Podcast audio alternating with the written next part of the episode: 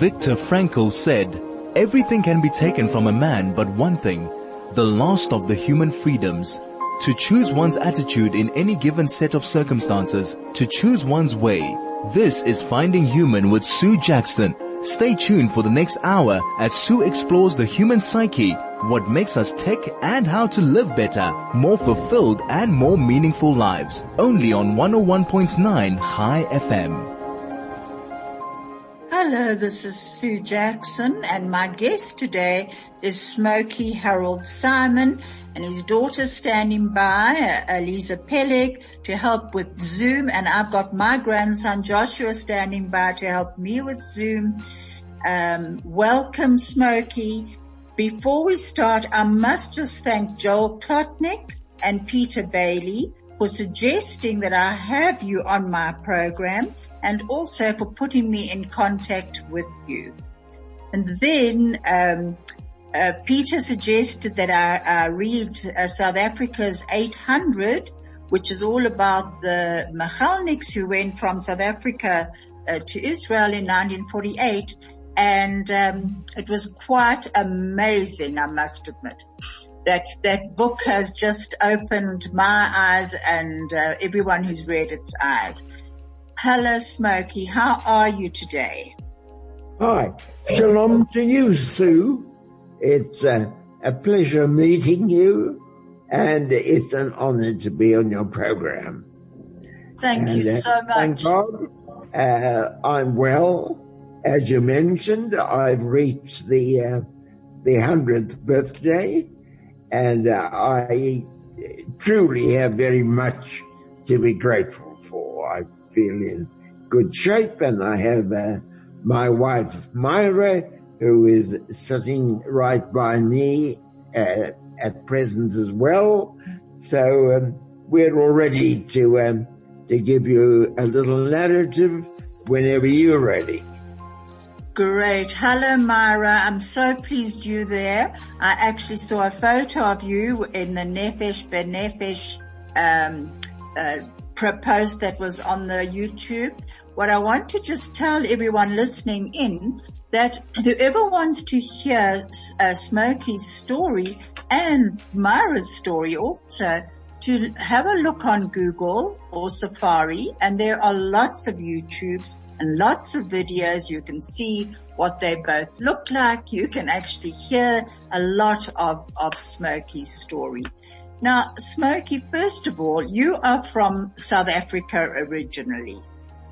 Um, you were from the Orange Free State, from Bultfontein, is that right? Which, of course, is also in the in the Free State. You you probably familiar with the name of Winburg, Winburg, and yes. um, that's really where I went to school and where I grew up. A few years at university, uh, I had two degrees. And um, a chartered accountant. After I finished my final exam, I volunteered to serve in the South African Air Force uh, because the war against Nazi Germany, of course, uh, had been on for uh, for a couple of years. And um, were you aware in South Africa at the time of what was actually happening in Germany and Poland? Were you aware of the atrocities then? Is that why you joined up with the Air Force? Very much so. Um, you may know that quite a large number of German Jewish refugees came to South Africa. They were quite a community. And in the course of my um, work as a, as a um, article clerk in, um, in an accountant's office, I met several of them, and uh, as a result of which uh, I became uh, really significantly aware of what had happened to the Jews in Germany, including uh, Kristallnacht and uh, and the um, terrible events that had taken place, and the destruction of uh, Jewish property and the ill treatment of Jews. And I developed a tremendous hostility for the Germans, and I made up my mind that I was going to volunteer to uh, uh, serve in the South African forces in the war against Germany. Thank you, uh, Smokey. We're just going to advert quickly. This is Finding Human with Sue Jackson, only on one oh one point nine High F M. Right now, um, Smokey, we're going to hear a very short YouTube of yours from Yom HaZikaron, a message that you gave out this year, and they're going to be playing it now. four thousand eight hundred volunteers, known as Mahal, came from fifty-nine countries to fight with their brethren in Israel's War of Independence, nineteen forty-eight to nineteen forty-nine. As these volunteers were mainly veterans of World War Two, their wartime experience and professional skills were of paramount importance to the Israel Defense Force in its war against six Arab armies, Egypt, Jordan, Iraq, Syria, and Qaukti's Army of Liberation, which were determined to obliterate the newborn state of Israel. Israel's victory in the war was unprecedented in the annals of military history. In the words of Prime Minister Ben-Gurion, the Mahal forces were the diaspora's greatest contribution to Israel's survival. And Yitzhak Rabin stated, "You came to us when we needed you most." The South African Jewish community can be justly proud of the South African component in the forces of Mahal. On this Yom HaZikaron, as in every year, we bow our heads and direct our thoughts to those wonderful Mahal volunteers who paid the ultimate price by giving their lives in defense of the Jewish people and the state of Israel. Am Yisrael Chai. This is Finding Human with Sue Jackson, only on one oh one point nine High F M. Hello, this is Sue Jackson, and I'm back with Smokey Simon, and you've just been hearing him talking about Mahal and uh, at the Yom HaZikaron um, ceremony. And what I would like to just tell you is a bit about uh, Smokey. First of all, Smokey helped found Israel's Air Force in May nineteen forty-eight. You were a co-founder of that in the new state, and you were Chief of Air Operations in the War of Independence. You were also a founder of World Machal. Now, Smokey, we have a lot of um, mixed listeners, uh, not all Jewish. So would you please just explain what Mahal is? Mahal is a Hebrew acronym. In Hebrew, it's um, um, Mitnadvei Chutz La'aretz. That's uh, volunteers from abroad. So it's really a Hebrew acronym. Okay, and in the War of Independence, when you decided that you were going to is, to Israel, did you decide on the spur of the moment that you were going to go, or what actually happened? Well, after World War Two, like all other servicemen, uh, I was rehabilitating myself. I uh, established a small office as an accountant, and um, uh, I was um, uh, trying to carve uh, a future for myself. Uh, and then we saw the war clouds gathering over Palestine, and um, uh, the South African Zionist Federation uh did a magnificent job in getting in touch with Jewish ex-servicemen uh, urging them to um, uh, to volunteer, to uh, serve in the impending war. It was quite clear that there was going to be this confrontation between the Jews and the Arabs.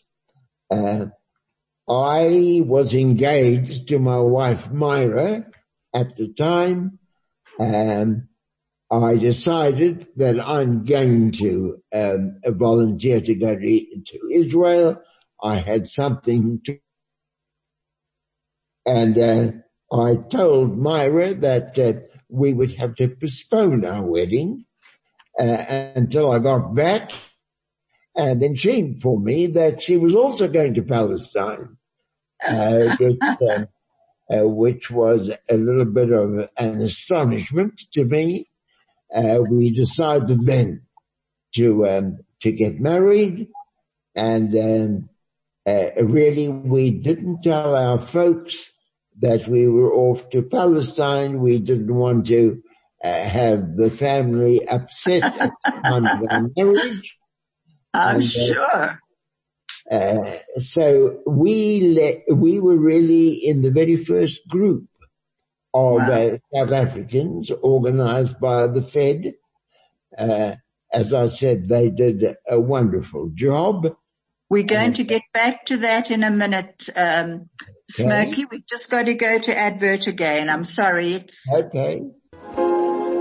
This is Finding Human with Sue Jackson. Only on one oh one point nine High F M. I have got as my guest today Smokey Simon, who turned one hundred in in May. He is a legendary hero. Um, uh, first operations, the chief of air operations in the War of Independence, and until nineteen fifty, I think uh, you said, um, Smokey. And you were on the first. You and Myra were on the first flight out of South Africa um, as volunteers, as Machalniks. Is that right? Correct. That's right. And so when you got to Israel, how were you welcomed, or were you welcomed? Well, it, it was rather interesting. We arrived on the ninth of May nineteen forty-eight, uh, right in the midst of the British evacuation, uh, because you will recall that Britain at the time was the mandatory power over Palestine. The mandate was due to terminate on the night of the fourteenth, fifteenth May at midnight, and uh, there were um, uh, hundreds of troops and uh, military personnel, the British. Uh, we were a little bit concerned uh, because uh, the Fed asked us to deliver certain confidential papers to Ben-Gurion, and these papers were uh, uh, uh, uh, hidden in uh, Myra's underwear. And we thought that the British should arrest us and search. Uh, we might be in for trouble. Good heavens. However, they were so occupied with the um, evacuation uh, process that uh, we really got through without uh, without any difficulty. Uh, so they didn't search her underwear. No, they didn't search her underwear. Oh, that's amazing. Yeah. Oh. And uh, the next day, the tenth of May, uh, we're signed on for the Israel Air Force. And uh, on the fourteenth of May, uh, as you well remember, uh, Ben-Gurion declared uh, the establishment of the State of Israel. Uh, now, interestingly, the first Arab army to attack Israel was the Jordanian army, uh, which had been uh, supplied by the British, uh, trained by the British, and led by the British. Uh, the, the Jordanian army attacked uh, even before the state was declared on the same day.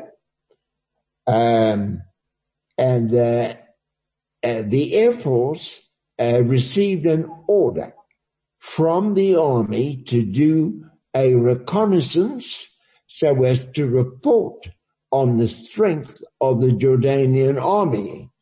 And uh, it was a very somber situation. We saw their tanks and their armored cars and their artillery and their troops. Uh, the uh, Etzion block had already been burnt down to the ground. And um, um, we certainly felt that uh, there was a very precarious time ahead for us. Um, in any event, uh, I just want to add a rather Uh, unique ex- uh, experience. Uh, uh, the pilot of the aircraft of which I was the navigator was also a South African Machalnik, uh, Boris Senior, who did a wonderful job in the Israel Air Force, and he and I did this um, uh, reconnaissance, and um, uh, we took off from the airfield in Tel Aviv, which was known as the uh, uh, Sde Dov airfield in Tel Aviv, Palestine. But when we landed after our flight of a few hours, um, uh, we landed at Sde Dov, Tel Aviv, Israel. Because That's amazing. Ben-Gurion had declared the state of Israel. So we took off from Palestine and we got back to Israel. Wow, that's amazing. You know, you, you actually said, um, uh, and you said one, um, that you, what you found absolutely amazing was the returning to our own ancient land. It's a re- living miracle of biblical proportions. Well, just even that story, Smokey, of leaving uh, Tel Aviv, Palestine, and a few hours later coming back to Tel Aviv, Israel, I mean, that is in itself uh, an amazing miracle. Uh, yeah, it was really... quite unique, I must say, um, but uh, the the uh, miracle that you referred to is something that uh, I uh, try to um, uh, to urge uh, my fellow Israelis with all the problems that are ahead of us uh, to remember that this was the greatest that. When you think of an ancient um, um, uh, nation returning to its ancient land after two thousand years uh, is an absolute miracle. And so we have the privilege of living in that miracle. And sometimes when we feel a bit overwhelmed with the problems, uh, we must never forget that we are living in a medical or biblical proportions. You know, those words are so wise, to tell you the truth. I actually wanted to ask you, you had gone through World War Two, uh, as a, as, uh, in the Air Force, then into the Israel Air Force. There must have been many times when you were very afraid. How did you actually cope with your fear? And what, what advice would you give Your, the I D F today, um, the, the, all the, the defense forces, what advice would you give them, Smokey? Um, I was really very fortunate in um, one respect. I felt that I was going to make it, that I was going to survive, um, uh, World War Two and, uh, and the War of Independence. You know, it's it's a very, very personal uh, factor. Uh, some of the guys are worried all the time. Uh, will I make it? And uh, I must say that I was extremely fortunate in that respect, that I didn't have a troubled mind and a troubled heart all the time. Uh, I knew, of course, the risks involved, um, but uh, uh, if I had to give anyone uh, a, a little bit of advice in that respect, and I would say, look, life is really a series of challenges, uh, uh, whether in the uh, civilian sphere or in the military sphere, uh, as long as one feels that you are doing your best to make a significant contribution. I um, I said that uh, I believe that um, uh, each one should have the motivation to feel that he or she is making a contribution uh, to the country and to the society. Um, and that should be the overriding consideration, um, uh, which I think is far more important than just to try to accumulate as much wealth as you can for yourself, because we're an integral part of society, and uh, and we have an obligation to the society, and in our case, of course, Uh, to the uh, state of Israel as well. Absolutely. So, you know, what you're saying is that you need to have a, a purpose of actually, if you're going to live in Israel especially, you have to have a purpose and a meaning to live there. Otherwise, I think uh, going into the I D F and is is very difficult. But your your family have certainly... Um, you said Am Yisrael Chai, uh, they have certainly been part of that, haven't they? Uh, they have indeed. Yes. You, uh, you both, have four children. Uh, yeah, we have four children, uh, two sons and two daughters. And both our sons were fighter pilots um, in the Israel Air Force. Um, with uh, very good records, happily. And um, uh, our eldest daughter has uh, five children. And so um, we are quite a little tribe, actually. We have um, uh, fifteen uh, grandchildren and uh, eighteen great-grgrandchildren, oh. with uh, the nineteenth expected shortly.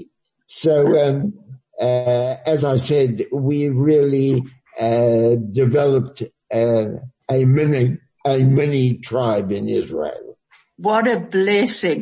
And you and Myra have been married for seventy-two years. Yeah, um, our, that's our, amazing. Yeah, our marriage uh, matches that of the state of Israel. Yes, seventy-two years, and uh, our marriage.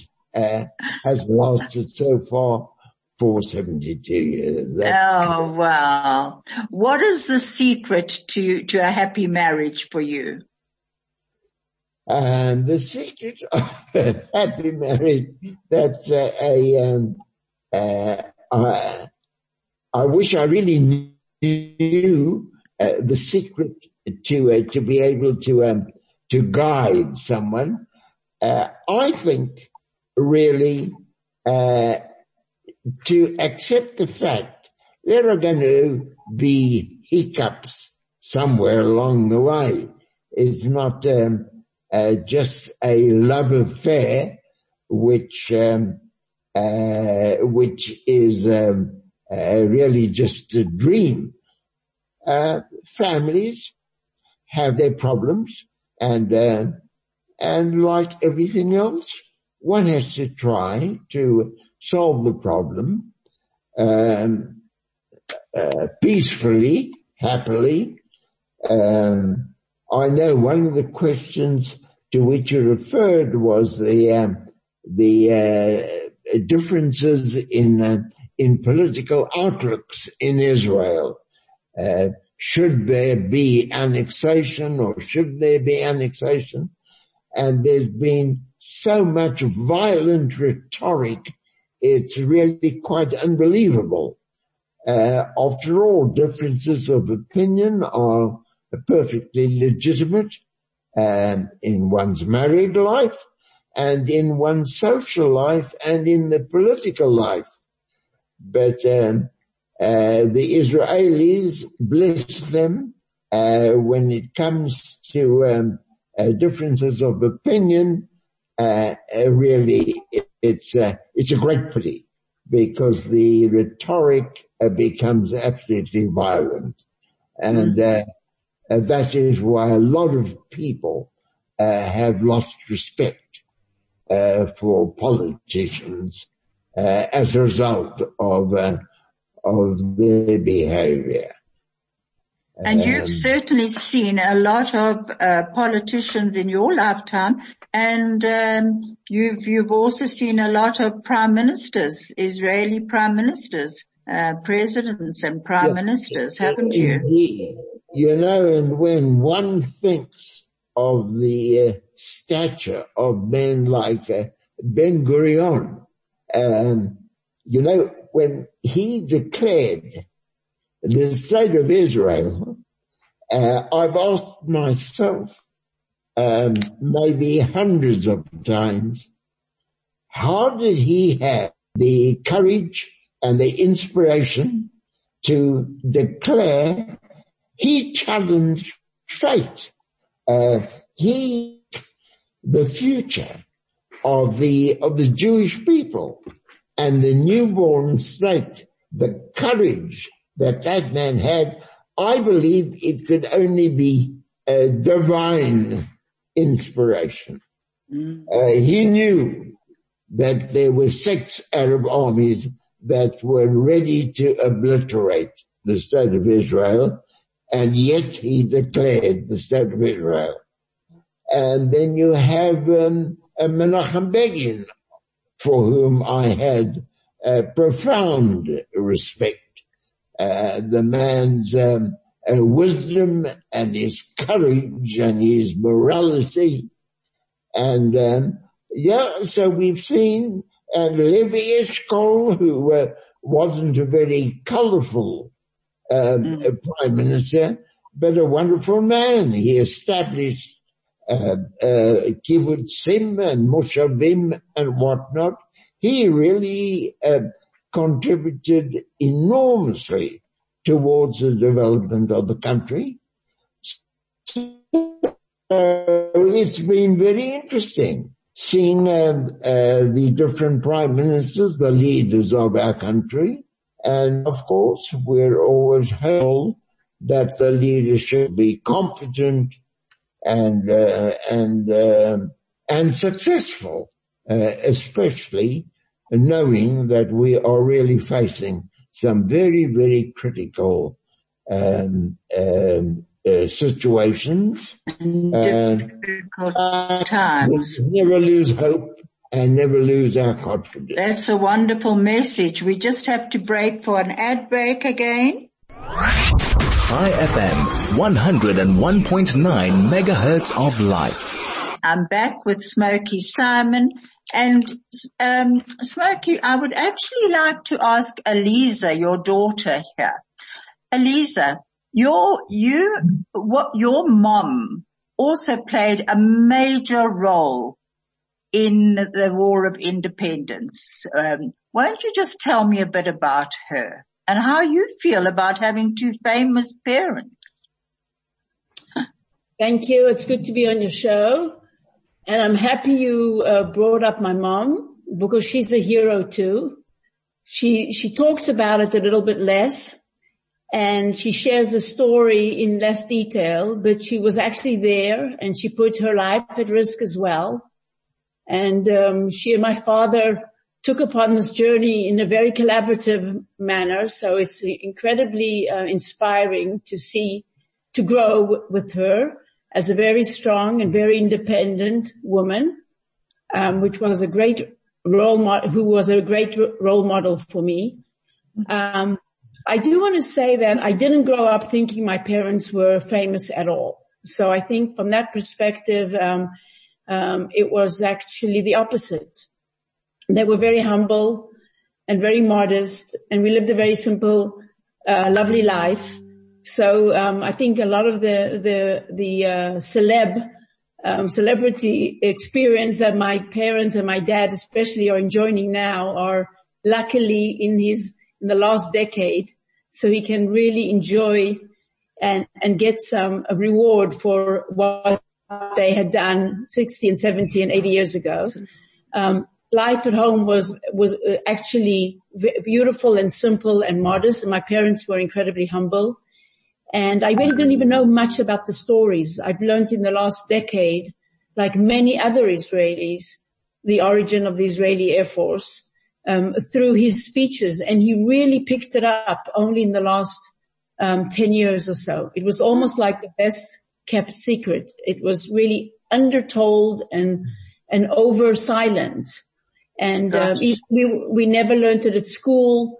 Um, night, most of my parents, my friends, and my colleagues have never heard of Machalniks, and um, it was sort of um, a well-kept secret. And my dad, for his entire life, or I should say his adult life, for the last fifty years, has been the chairman of World Machal, really trying to keep the story alive and telling it more broadly.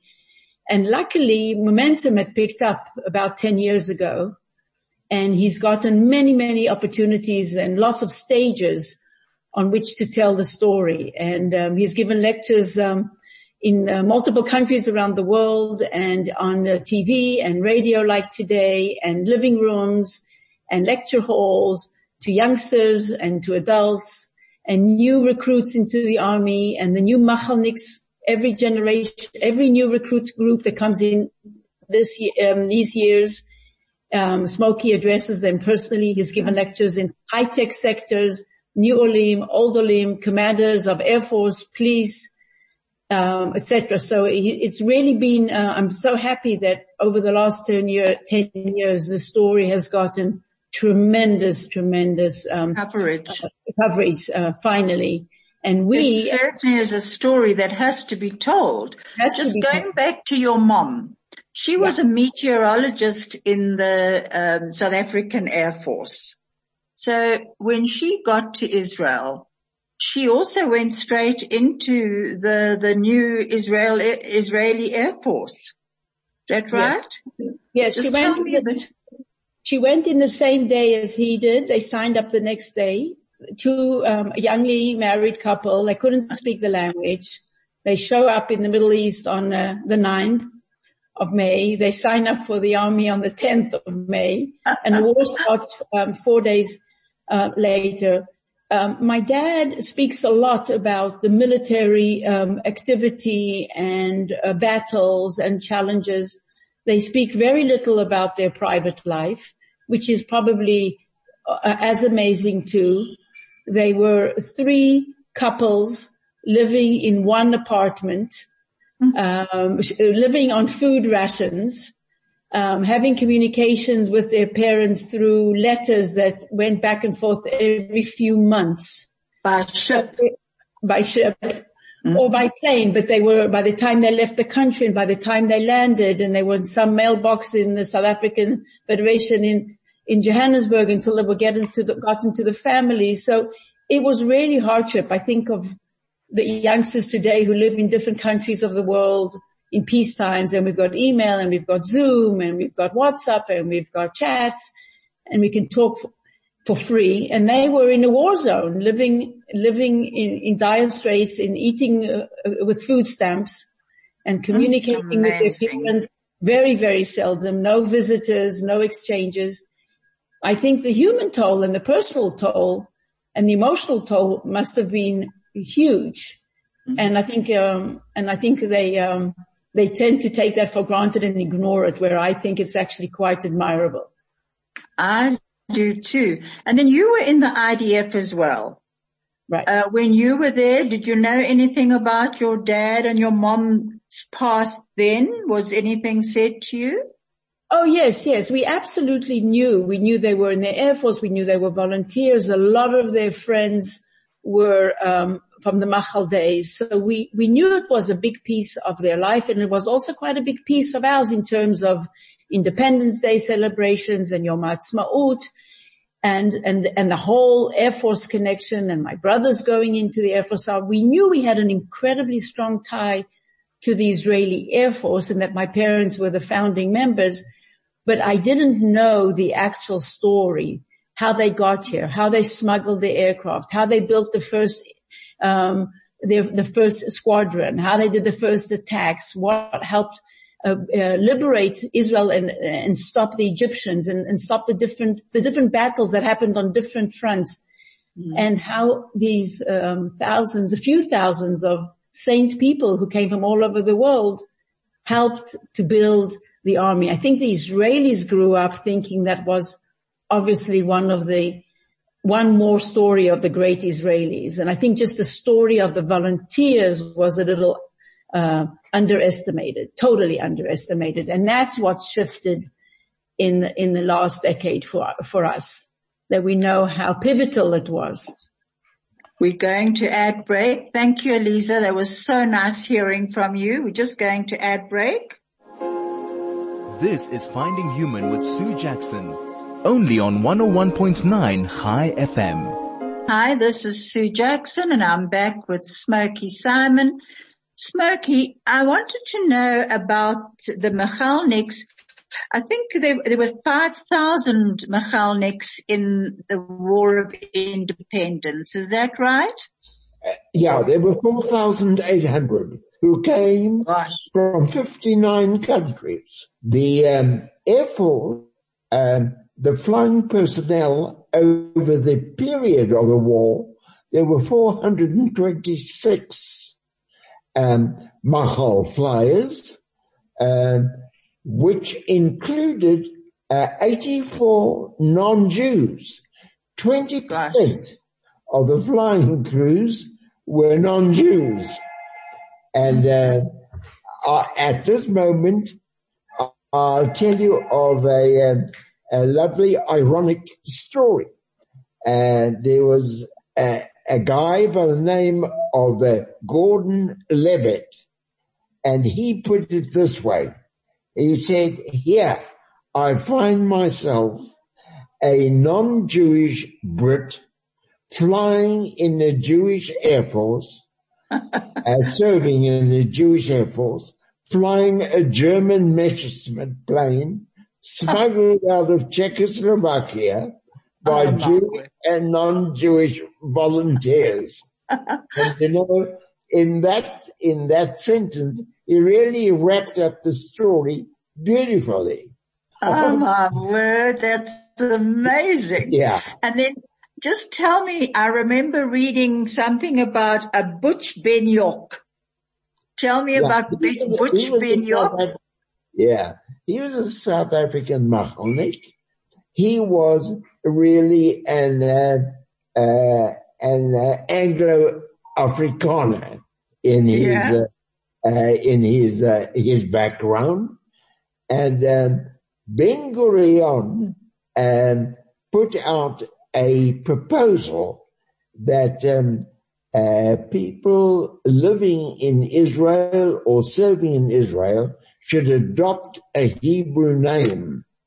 So there were three South Africans uh, in the Air Force uh, who were members of flying crews, and uh, uh, one of them said, okay, I'll take the name of Ben Zine. And another guy said, I'll take the name of Ben Gatkus. And this non-Jewish guy said, uh, I'll take the name of Ben Yok. And that's how the story came about.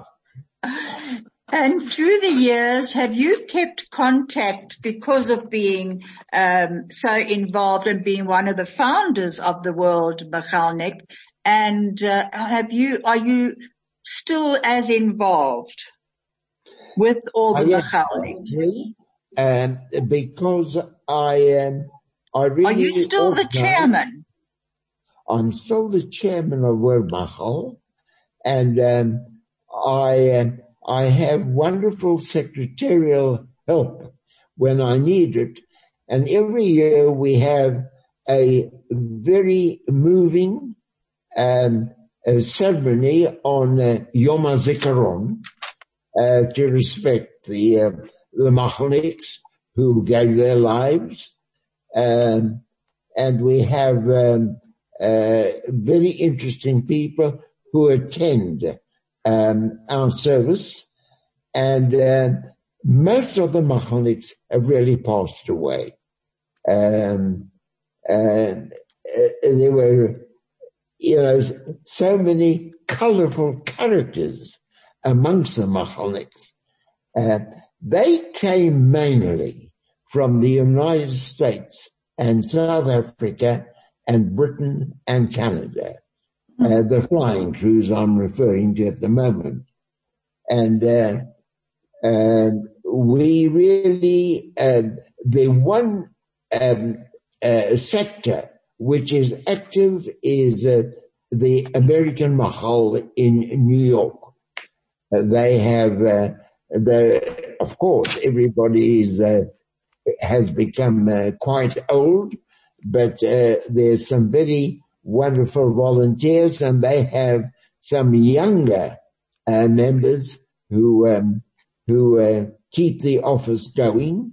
And as a matter of fact, one of our recent achievements was uh, at the end of two thousand eighteen, uh, General uh, Gadi Eisenkot, who was chief of the staff, uh, he issued a formal citation of the role and the importance of Mahal uh, in the War of Independence, and uh, what a significant part of the I D F, of the I D F, the uh, the Mahalniks constituted at the time. We're going to have to end there, unfortunately, Smokey. I'm being told to wrap up from the um, studio. It's been wonderful speaking to you. I would like to just say, in my father's logbook, at the end, there was a, he had a little poem, and it was written by an airman, McGee, and it says, "I've topped the windswept heights with grace, where never lark nor even eagle flew, and while with silent lifting mind I've trod the untrespassed sanctity of grace, put out my hand and touched the face of God." Um, uh, it's it's so beautiful. It's beautiful. And I would, I would like to just say thank you so much, and just end. We've got a. A song, we've got the On Silver Wings, which is the song of the I A F, and that's going to be playing now. Thank you so much, Smokey. I will be in touch after the program, and thank you so much, Eliza, and best wishes to Myra. God bless. Thank you. Thank you.